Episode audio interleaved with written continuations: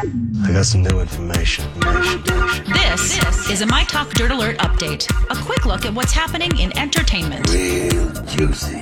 on My Talk. My Talk. Tell me something good.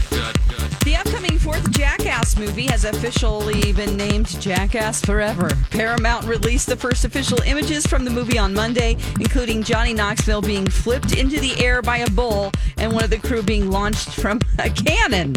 Uh, regulars are like Knoxville's in the movie, Steve-O, Chris Pontius, Jason Wee Man, Acuna, and they are all returning for the sequel. The first official trailer will be released next week.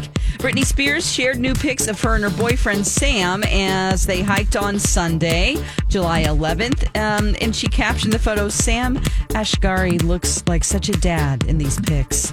Um, in a court appearance on June 23rd, Britney revealed that she was made to use an IUD, preventing her from having more children. And an ex who wanted to remain anonymous told the Post that Britney wants to have a daughter more than anything, but was made to do the Vegas show instead.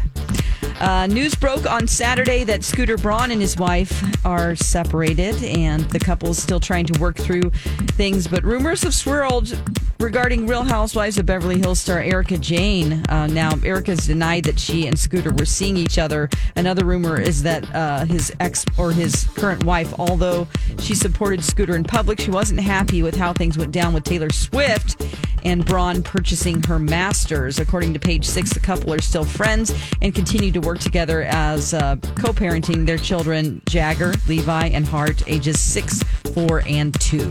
That's the latest dirt. You can find more stories like this at mytalk1071.com or by downloading our app.